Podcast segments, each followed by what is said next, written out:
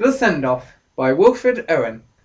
Down the close, darkening lanes, they sang their way to the siding shed, and lined the trains with faces grimly gay.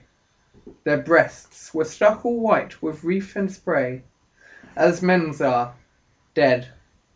Dull porters watched them, and a casual tramp stood staring hard, sorry to miss them from the upland camp. Then, unmoved, signals nodded, and a lamp winked to the guard. So secretly, like wrongs hushed up, they went. They were not ours. We never heard to which front these were sent, nor there, if they yet mock what woman meant who gave them flowers. Shall they return to beatings of great bells in a wild train loads? A few, too few, for drums and yells, may creep back, silent, to village wells, up half-known roads,